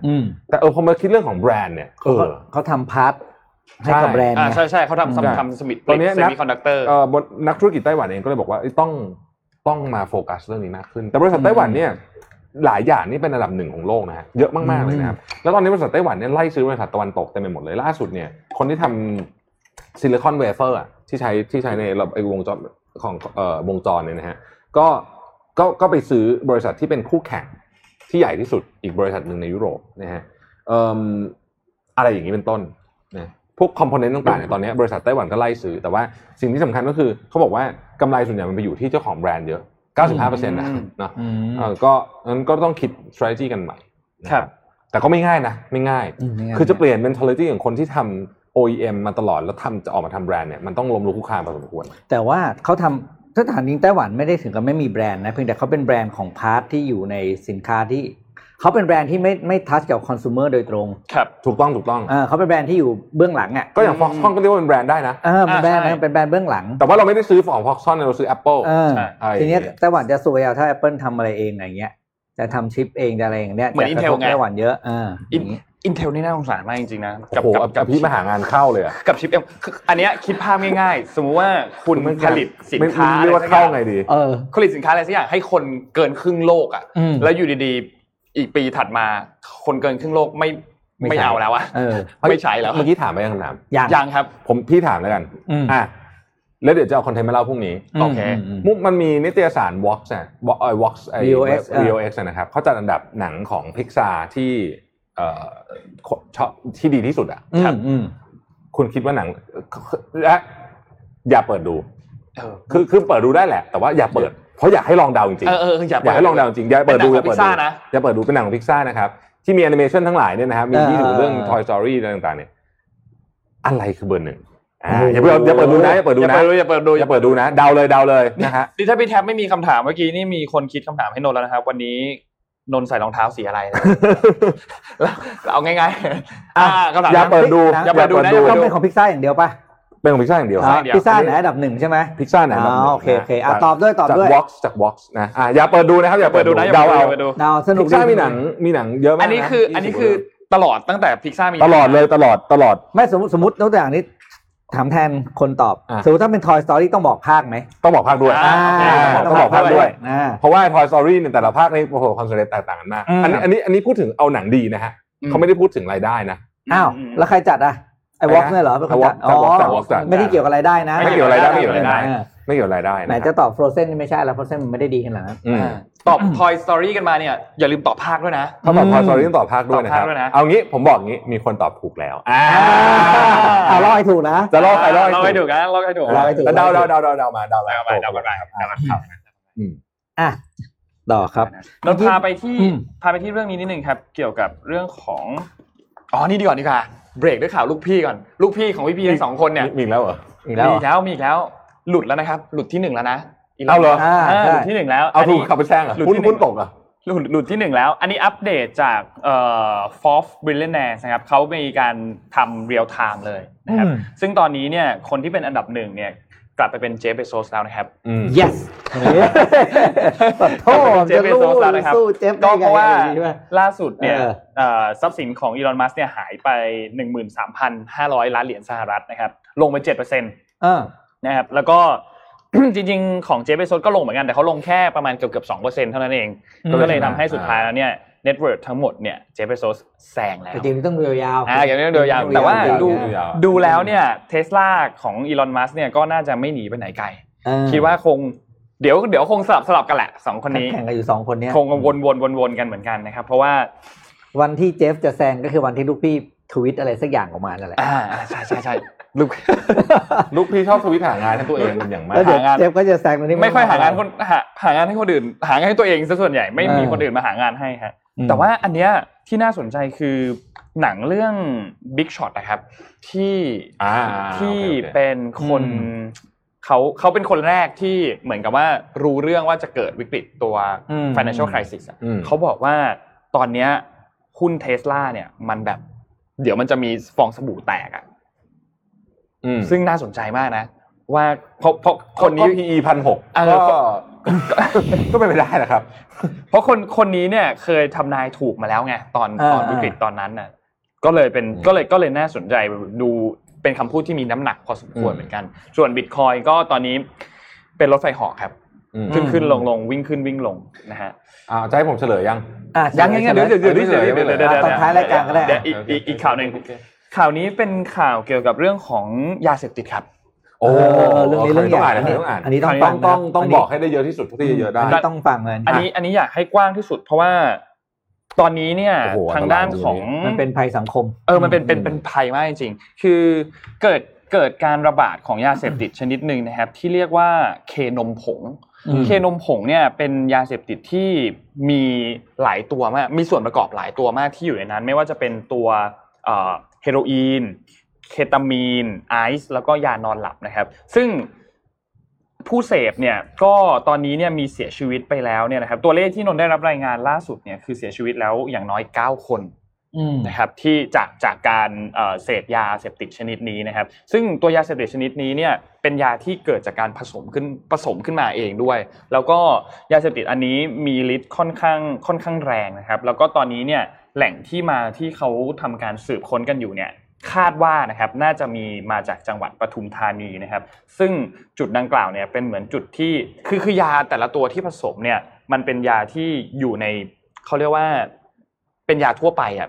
ไม่ได้เป็นยาเสพติดมากขนาดนั้นแต่ว่าพอผสมก็ผสมกันมาแล้วเนี่ยมันทำให้เกิดแต่มันมีเฮโรอีนอะไรด้วยไหมใช่ใช่ใช่แบบมันจะมีมันมีบางตัวที่เป็นยาอันตรายด้วยเป็นยาเสพติดด้วยนะครับซึ่งเขาบอกว่าไม่ควรลองอย่างยิ่งนะครับเพราะว่าเสพเพียงแค่ครั้งเดียวเนี่ยก็มีโอกาสที่จะเสียชีวิตได้เลยเพราะว่ามีคนเสียชีวิตไปกี่คนแล้ววะสิบกว่าคนแล้วใช่ไหมนนอันนี้อันนี้จากถ้าพี่ดูไม่ผิดสิบกว่าแล้วมันมีอัปเดตมาอีกเมื่อเช้าอ๋อมีอัปเดตเมื่อเช้าใช่ไหมครับน่าจะเป็นประมาณนั้นแหละครับโหดมากนะครับโหดมากครับตัวยาวนี่โหดมากนะครับแล้วก็อยากให้ทุกคนเนี่ยช่วยกันเป็นหูเป็นตาระมัดระวังด้วยนะครับว่าคนใกล้ตัวเรามีใครกำลังเข้าคือคือเขามีความเสี่ยงหรือเปล่าเพราะว่าตอนนี้เนี่ยมันอันตรายมากจริงๆคือมันมีหลายเรื่องที่เกิดขึ้นไม่ว่าจะเป็นเรื่องของยาเสพติดแล้วมันพ่วงกับเรื่องของบ่อนพนันด้วยนะครับที่มันมาคู่ๆกันตอนนี้บ่อนเนี่ยคือตอนนี้มันต้องจัดการให้เด็ดขาดแล้วนะไม่ไหวแล้วนะตอนนี้นะไม่ไหวจริงๆนะก็คือผมว่าไม่มีบ่อนไหนที่ตำรวจไม่รู้ป่ะต้องจัดการแล้วป่ะที่ผ่านมาจะเป็นยังไงก็นั่นแหละแต่ผมว่าคราวนี้เนี่ยมันแหมเออนี่ๆมันก่อนเฮ้ยเมื่อวานผมฟังอาจารย์วีระเรื่องนี้น่าสนใจอาจารย์วีระบอกว่าพอวัคซีนมาคนกลุ่มนี้ต้องฉีดอาจจะก่อนหมอด้วยคือคณะรัฐมนตรีปลัดกระทรวงและอื่นๆรวมถึงนายกบังคับฉีดถูกต้องเพราะเพราะว่าไม่งั้นคนจะไม่กล้าฉีดอ่าซึ่งก็จริงนะก็เมคเซนส์เป็นอย่างงี้เป็นอย่างงี้ถ้าวัคซีนเวิร์คประชาชนปลอดภัยถ้าวัคซีนไม่เวิร์คประเทศชาติปลอดภัยพี่เป๊ะแล้วไม่ออกไปแม่เดี๋ยวเดี๋ยวเราไม่แซะไงไม่แซะไงเดี๋ยวก็จะโดนทวิตเตอร์ไลฟ์ของรายการเดี๋ยวเดี๋ยวเดี๋ยวเดี๋ยวจะหายแม่ทำไปไปไปเรื่องต่อไปเลยฮะเรื่องต่อไปเรื่องต่อไปอ่ะผมไปเอาข้อมูลมาจาก Visual Capitalist นะครับ Visual Capitalist เนี่ยเขาไปขยันมากเลยนะฮะเขาเขาไปรวบรวมบทความสองร้อยบทความมาคือตอนนี้บทความที่มีเยอะอันนึงเดี๋ยวที่เราเห็นบ่อยแทบจะทุกเพจคือบทความอะไรฮะคาดการณ์ปีสองพันยี่สิบเอ็ดใช่ปีสองพันยี่สิบเอ็ดจะเกิดอะไรขึ้นบ้างเนี่ยเขาก็เลยไปเอามารวมรวมกันเอ่อสองร้อยกว่าบทความนะแล้วก็มารวบรวมให้เราฟังว่ามันมีอะไรที่คนพูดตรงกันบ้างนะครับอ่ะผมเล่าให้ฟังเร็วๆนะครับอันที่หนึ่งบอกว่า environmental social and corporate จะเป็น tipping point การลงทุนในเรื่องของความรับผิดชอบต่อสิ่งแวดล้อมสังคมอะไรพวกเนี้ยจะเป็นจุดที่เดี๋ยวมันจะมีคนมาโฟกัสเรื่องนี้แล้วก็ กองทุนต่างๆที่ที่โฟกัสเรื่องนี้เนี่ยจะได้รับเงินลงทุนเยอะกว่ากองทุนปกติเยอะมากนะครับอันนี้ก็อันนี้ก็คืออันที่หนึ่งนะฮะคืออันนี้มันก็มีบทความจาก Deloitte จาก ยู บี เอส มาผสมผสมกันเนี่ยนะฮะอันที่สองบอกว่าประเทศจีนจะเป็นประเทศที่นำการฟื้นตัวเศรษฐกิจในปีสองพันยี่สิบเอ็ดนะครับเอ่อ ยู บี เอส เนี่ยเอ่อสโคปสโคปสโคปบอกว่าปีสองพันยี่สิบเอ็ดเนี่ยการฟื้นตัวของเศรษฐกิจโลกจะนำโดยจีนนะครับ Fitch บอกว่าเราคาดการณ์ว่า จี ดี พี ของจีนปีนี้จะโตปีปีปีปีปีสองพันยี่สิบเนี่ยก็โตโตนิดเดียวใช่ไหม สองเปอร์เซ็นต์ ปีหน้าเนี่ยนะครับโต สิบจุดสองเปอร์เซ็นต์ นะฮะต้องบอกอย่างนี้ก่อนว่าจีนเนี่ยเป็นประเทศเพียงไม่กี่ประเทศที่ จี ดี พี ไม่ติดลบเพราะฉะนั้นการโต สิบจุดสอง ไม่ได้โตจากฐานที่เล็กลงนะฮะประเทศอื่นโตจากฐานที่เล็กลงใช่ไหมอย่างของเราเนี่ยเล็กลงโตจากฐานที่เล็กลงแต่จีนไม่นะฮะเอ่อเอาคาดเข้าไปเฉลี่ยมาหมดเลยนะฮะจากคนที่คาดการณ์ทั้งหมดเนี่ยเขาคาดการณ์ว่าตัวเลขเฉลี่ยค่ามีเดียนเนี่ยอยู่ที่ แปดจุดสี่เปอร์เซ็นต์ แต่มีคนคาดการณ์ไปถึงสิบสองเลยนะ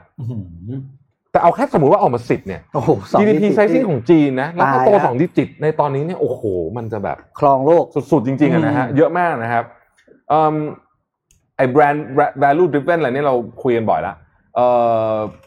อ่ะ office life เขาบอกว่าการคิดถึงวิถีชีวิตของออฟฟิศเนี่ยจะเปลี่ยนแปลงไปนะฮะเพราะว่าเราได้ทำการทดลอง work from home ใหญ่ที่สุดในโลกเมื่อปีที่ผ่านมามันตอนนี้เนี่ยคนก็เริ่มเห็นว่าเฮ้ยบางงานมันพอจะ work from home แล้วเพราะฉะนั้นความเชื่อมโยงของคนกับออฟฟิศเนี่ยอาจจะไม่มาห้าวันแล้วอย่างออฟฟิศอย่างอย่างทีมงานผมหลายคนก็ก็ทำงานจากที่บ้านบ้างมาที่นี่บ้างอะไรเงี้ยนะฮะผสมผสมกันเอ่อ Deloitte บอกว่าอย่างงี้ครับออฟฟิศจะเปลี่ยนจากเป็นที่ที่คนทำงานเป็นที่ที่คนเจอกันโซเชียลไลฟ์แล้วก็คอนเนคแทนนะทำงานทำที่บ้านส่วนใหญ่นะครับแล้วก็เอ่อ Enterprise Project เนี่ยบอกว่าเอ่อตอนนี้organization เนี่ยจะโฟกัสที่ของที่สำคัญจริงๆก็คือ work done instead of hours work ก็คือคือมาทำงานกี่ชั่วโมงไม่สำคัญแล้วก็ mission accomplished instead of task complete ก็คือทำงานสำเร็จไม่ใช่แค่งานเสร็จเฉยๆเพราะฉะนั้นอันเนี้ยไม่เกี่ยวข้องกับชั่วโมงการทำงานที่ออฟฟิศนะครับแล้วก็ออฟฟิศเนี่ยจะมาโฟกัสเรื่อง well-being มากขึ้นนะฮะ well-being เนี่ยจะเป็นเรื่องสำคัญมากขึ้นนะครับใครที่สามารถให้ well-being กับพนักงานได้เนี่ยจะเป็นเป็นเขาบอกว่าเป็น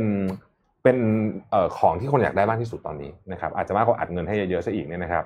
แล้วก็เรื่องของ Big Tech นะฮะก็คาดการณ์หลายเรื่องแต่อันนึงที่น่าสนใจว่าคนส่วนใหญ่เนี่ยคิดว่า Facebook เนี่ยโดนแยกแน่ๆก็คือ Facebook Instagram แล้วก็ WhatsApp ถามว่าโดนแยกแล้วเป็นยังไงการแชร์ข้อมูลผ่านแพลตฟอร์มจะไม่ง่ายเหมือนเดิมนะฮะอันนี้ก็อันนี้ก็เป็นเรื่องเรื่องที่น่าจะเกิดขึ้นแน่เขาบอกว่าปีนี้เนี่ยจะเป็นปีที่เราได้ยินคำว่า settlement เยอะมากคือตกลงก่อนที่จะฟ้องร้องกันจนจบอะตกลงกันนอกศาลเนี่ยนะครับเขาบอกว่า Big Tech เนี่ยเดี๋ยว settlement เพียบปีนี้นะฮะทั้งฝั่งสหรัฐแล้วก็ฝั่งแต่ฝั่งของจีนคงไม่ได้ settle แบบสหรัฐจ่ายเงินไม่จบแน่คิดว่าดูท่าละนะครับครับแล้วก็โควิดนะฮะโควิดเนี่ยคนส่วนใหญ่ก็คาดการณ์ว่าน่าจะบรรเทาทุเลาลงเนี่ยซัมเมอร์ซัมเมอร์ก็นู่นน่ะเดือนละหก เจ็ดทุเลานะทุเลาทุเลาทุเลานะฮะแต่ว่าถ้าเกิดไปจบจริงๆก็สองพันยี่สิบสองโอ้โหนะฮะต้นปีกลางปีประมาณนั้นคิดว่าปีนี้เราจะเราหมายถึงแบบพวกเราเนี่ยจะได้ฉีดวัคซีนใช่ไหมครับถ้าเราฉีดเราคือล็อตท้ายๆเลยครับน่าจะแบบปลายปีท้ายเลยครับก็เราเป็นกลุ่มเสี่ยงน้อยก็เกือบจะสุดสุดท้ายเลยแหละเราไม่แน่ใจว่าเรากับเด็กที่แบบเด็กๆเลยนี่ใครน้อยใครเสี่ยงเด็กประถมนี้ใช่ไหมเออไม่แน่ใจว่าใครเสี่ยงแต่ก็มีข่าวเด็กติดใช่เหรอใช่ไหมมีมีมีครับมีเด็กเล็กก็ติดมาหลายหลายคนเหมือนกันอ๋อแต่แต่ใช่อันนี้ช่วยประชาสัมพันธ์คุณแม่ที่มีลูกอ่อนที่อายุแบบยังยังหนึ่งขวบสองขวบอะไรเงี้ยจริงๆแล้วยังไม่ควรให้ลูกใส่หน้ากากนะครับเพราะว่าเป็นอันตรายครับเป็นอันตรายเพราะว่าด้วยความที่เวลาเราคนทั่วไปเนี่ยที่เป็นผู้ใหญ่โตขึ้นมาแล้วเนี่ยนะครับหรือว่าเป็นเด็กโตแล้วเนี่ยใส่หน้ากากแล้วเนี่ยยังสามารถหายใจได้เพราะว่าระบบหายใจเนี่ยทำงานค่อนข้างจะเป็นปกติแล้วแต่ว่าในเด็กทารกหรือว่าเด็กอ่อนเนี่ยระบบหายใจยังทำงานไม่ปกติซึ่งถ้าหากว่ามีการใส่หน้ากากไปแล้วเนี่ยมันมีความเสี่ยงที่จะไม่ได้รับออกซิเจนไม่เพียงพอแล้วเขาพูดไม่ได้ด้วยอ่าใช่แล้วเขาพูดไม่ได้เพราะฉะนั้นเอ่อยังยังไม่ควรให้ลูกใส่หน้ากากนะครับถ้าถ้าเด็กมากๆเพราะว่าไม่งั้นจะหายใจไม่ได้ที่สำคัญคือควรจะใช้เป็นแบบ social distancing แทนให้อยู่ไกลๆจากพื้นที่จากคนอื่นครับส่วนอีกเรื่องนึงที่อยากประชาสัมพันธ์ช่วยกันประชาสัมพันธ์แล้วก็จะประชาสัมพันธ์ทุกวันด้วยคือเรื่องของสภากาชาดไทยตอนนี้ปริมาณเลือดน้อยมากๆขาดมากๆนะครับอยากให้ไปช่วยกันบริจาคนิดนึงนะครับตามพื้นที่ต่างๆเข้าไปในเว็บไซต์ Blood Donation ก็ได้นะครับเดี๋ยวยังไงให้ draft ทิ้งลิงก์ให้อีกรอบนึงนะครับของเว็บไซต์ Blood Donation นะครับเพราะว่า บลัดโดเนชั่นไทย ดอท คอม นะครับในเว็บไซต์นี้เนี่ยจะมีข้อมูลบอกหมดเลยนะครับว่าพื้นที่ที่คุณสามารถไปบริจาคเลือดเนี่ยไปที่ไหนได้บ้างแล้วก็ จำนวนโลหิตตอนนี้ที่อัปเดตล่าสุดเลยคือเขาอัปเดตเมื่อวันที่สิบมกราคมเนี่ยนะครับมีจำนวนเท่าไหร่แล้วแล้วก็เราพบว่ามันมันน้อยมากนะครับอย่างกรุ๊ปเลือด เอ บี อย่างเงี้ยต้องการ ห้าพันเจ็ดร้อย ยูนิตต่อเดือนตอนนี้ได้มาแค่เจ็ดร้อยเท่านั้นเองนะครับเพราะฉะนั้นอยากให้ทุกคนไปช่วยกันบริจาคโลหิตนะครับใครที่สุขภาพแข็งแรงก็ไปช่วยๆกันนะครับอ่ะเฉลยเฉลยมีมีคนตอบถูกเยอะมากเลยหลังๆอ่ะเปิดเข้าไปดูป่ะเนี่ยสงสัยแน่ๆเลยเนี่ยแซวเล่นนะครับแซวเล่นอ่ะอันดับที่สิบนะผมไล่ฟังเลยนะฮะอันดับที่สิบ Toy Story สามนะครับนะฮะอันดับที่เก้า Coco นะฮะอันดับที่ แปด Toy Story สองนะครับอันดับที่เจ็ด Up อันดับที่หก Ratatouille อ่านนี้ป่ะ Ratatouille เออแต่นะฮะนั่นแหละอันดับที่ห้า Finding Nemo Nemo นะครับอันดับที่สี่ Soul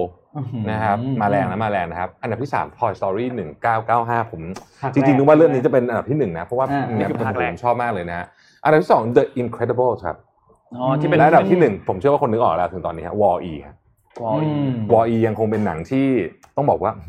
สร้างยอดเยี่ยมมากจริงๆสุดยอดเลยนะฮะ Wall-E เนี่ยนะเออไม่น่าเชื่อเลยนะเราได้ดูทุกเรื่องเลยเนาะนี่นนท์ได้ดูตั้งแต่ที่พูดมาทั้งหมดเนี่ยนนท์ได้ดูทุกเรื่องเลยอ่ะใครเก้าเก้าเก้านี่คืออะไรฮะใครเก้าเก้าทำไมฮะงงฮะเก้าเก้าคือใครใครเล่นงูเก้าเก้าฮะอยากให้คุณโทมัสลงผู้ว่าอ๋อเก้าเก้าเห็นนึกว่าอะไรเก้าเก้าเลยเนี่ยโอเคโอเคบิวเรื่อยๆเดี๋ยวเดี๋ยวเดี๋ยวเดี๋ยวมาจริงเอาหน้าอย่างน้อยเราก็จะมีซีอีโอฟุตบาทแน่ๆแหละเพราะท่านได้แถลงนโยบายไปแล้วคุณโทมัสบอกว่าถามผมยังใครยังไม่ได้ดูสนทนาธรรมเดี๋ยวเข้าไปดูนะครับตอนที่ผ่านมาตลกกันน้ำตาไหลไอ้แล้วตอนต่อไปเรื่องอะไรนะครับรถเมย์ฮะรถเมย์ครับคิดว่าไม่แพ้แน่นอนคุณธรรมะก็ไปหาข้อมูลมาเรียบร้อยแล้วนะท่านลงพื้นที่แล้วนะคุณออกอากาศอีกห้าตอนแล้วก็จะโดนแบนเราก็โดนต่ออากาศไปเรื่อยๆจนกว่าเราจะเพราะว่าท็อปิกช่วงหลังๆก็จะค่อยๆฮาร์ดคอร์ครับแล้วก็เข้าใกล้ชีวิตความเป็นอยู่เรามากขึ้นเรื่อยๆไงอย่าโดนแบนมากตอบเรื่องบ่อนเนี่ยเรื่องบ่อนโอ้โหเรื่องบ่อนเรื่องยาเสพติดเรื่องอะไรอย่างเงี้ยมาเรื่อยๆครับมาให้หมดครับไม่เอาไม่เอาไม่เอานะฮะเอาเรื่องที่ที่ใกล้ตัวเอาปัญหาใกล้ตัวก่อนเอาปัญหาใกล้ตัวปัญหาใกล้ตัวก่อนคือแต่แต่แต่รถเมล์เนี่ยผมอยากคุยมานานแล้วอยากจะคือจริงๆต้องควรมันต้องมีเรื่องป้ายรถเมล์ด้วยพี่มันมาคู่กันมันจะมาคู่กันเออมันมาคู่กันคือรถเมล์เดี๋ยวนี้จะไม่พอนะมันป้ายรถเมล์ด้วยนะฮะอ่ะครบถ้วนน่าจะครบถ้วนเดี๋ยวปิดท้ายนิดนึงข่าวพูดเรื่องจริงเมื่อกี้ใช่ไหมอ้าวไม่ใช่ธุรกิจภาคการผลิตอย่างเดียวที่ที่อยากจะไปทำตลาดที่จีนนะล่าสุดเนี่ยก็อีกตลาดหนึ่งที่เราไม่ค่อยได้ได้มองถึงก็คือตลาดวิสกี้ตอนนี้ตลาดวิสกี้เนี่ยที่ยุโรปมีปัญหามากเนื่องจากโควิดนะคนดื่มน้อยลงแรงน้อยลงกลายเป็นว่าผู้ผลิตวิสกี้ชั้นนำของโลกเนี่ยโดยเฉพาะที่สกอตเหรอที่ไอร์แลนด์สกอตในสกอตเนี่ยก็เป็นอันนี้อยู่แล้วแต่ว่าไอไอริชเนี่ยเป็นชาติที่อันดับท็อปสามอ่ะแต่เรามักจะไม่ค่อยรู้กันล่าสุดเนี่ยก็รายใหญ่ทั้งสองรายไม่ว่าจะเป็น Walls Walls Whisky นะแล้วก็อีกรายหนึ่งก็คือ High เนี่ยก็ประกาศแล้วว่าจะเข้าไปทำตลาดที่จีนมากขึ้นแต่ว่าคือโฟกัสเนี่ยคือจีนแต่ว่าในในนโยบายคือมาที่อาเซียนมากขึ้นก็มีสองประเทศก็คือจีนกับญี่ปุ่นโดยทั้งสองประเทศเนี่ยเขามองว่าญี่ปุ่นเนี่ยเป็นเขาเขาตั้งฉายาเป็น Jewel of the Crown ก็คือประเทศที่มีการอัตราการเติบโตสูงในเรื่องของการดื่มวิสกี้ในขณะที่จีนเนี่ยเป็นเป็นตลาดเกินใหม่เพราะว่าวิสกี้เนี่ยยังมียอดการดื่มน้อยมากในจีนเมื่อเทียบกับไวน์เออโอเคโอเคก็เลยบอกว่าเนี่ยเป็นตลาดที่น่าสนใจแล้วจะเข้าไปบุกตลาดเพิ่มซึ่งที่น่าสนใจมากถ้าเข้าไปที่จีนได้คิดดูสิคนจีนแค่อ่ะเพราะเพราะจีนเขาเขาเขามีเหมาถ่ายด้วยไงเออเขามีเหมาถ่ายเขามีต้นเขามีต้นตำรับของเขาอยู่เขามีเบียร์มีเหล้าเหล้าท้องถิ่นอยู่น่าสนใจว่าเนี่ยถ้าเป็นอีกหนึ่งเซกเมนต์ที่จะเข้าไปลุยที่จีนเนี่ยต้องดูว่าทำยังไงเพราะว่าคนจีนกับเรื่องของแอลกอฮอล์มีคัลเจอร์เฉพาะตัวนะการกินอ่ะครับมากมากครับคือกินเยอะอ่ะเยอะกินเยอะเอาพี่ปิ๊กนี่อันนี้อาจารย์นพดลส่งมาให้เรานะครับอ่าโอเคครับโค้ชโคโรนาสกอตกอลเวย์นี่สนุกแน่นอนอยู่แล้วนะผู้เขียนนะครับหนังสือเล่มนี้คำแนะนำมาเล่มนี้นะฮะไม่ได้แจกนะครับแนะนำนะอาจารย์นพดลส่งมาให้ขอบคุณมากนะครับแต่ถ้าใครขี้เกียจอ่านเดี๋ยวรอฟังใน already ครับนะเดี๋ยวเราจะคุยกันใน already เรื่องนี้ให้พี่ปิ๊กเลยครับอ่าขอบคุณครับ already ตอนนี้นี่มีคิวอ่านเนี่ยเต็มเลยนะครับคือตอนนี้กลายเป็นว่าตอนแรกที่พี่เล่าให้ฟังว่าตอนนั้นเขาไลน์มาทำรายการอ่านหนังสือกันพี่แล้วพี่บอกพี่นึกถึงอาจารย์นพดลคนแรกอ่ะตอนนี้มันกลับมาเป็นทำลายพี่แล้วเพราะพี่อ่านไม่ทันอ่านไม่ทันโอ้ยชวนใครไม่ชวนชวนอาจารย์นพดลแกก็รัวๆฮะเรียบร้อยส่งหนังสือไม่ถึงออฟฟิศอ่ะอ่านด้วยนะตัวหาไม่ได้เอออะไรอย่างเงี้ยคิดดูสิเรียบร้อยครับเนี่ยผมอ่านไปหน่อยนึงสนุกมากเลยเลยโอเคครับคิดว่าวันนี้น่าจะครบถ้วนนะครับก็ ขอบคุณทุกคนที่ตามดูเราด้วยแล้วก็ขอบคุณแพลตฟอร์ม Thailand Traveler Voice นะครับเที่ยวมั่นใจบอกได้ทุกเรื่องจากททท.ประชาสัมพันธ์อีกทีนึงใครยังไม่ได้เข้าไปทำแบบสอบถามเข้าไปทำกันด้วยนะช่วยกันช่วยกันนะครับเป็นโอกาสที่เราจะได้แสดงความคิดเห็นนะครับแล้วก็ที่สำคัญก็คือเขาแจก iPhone ด้วยนะ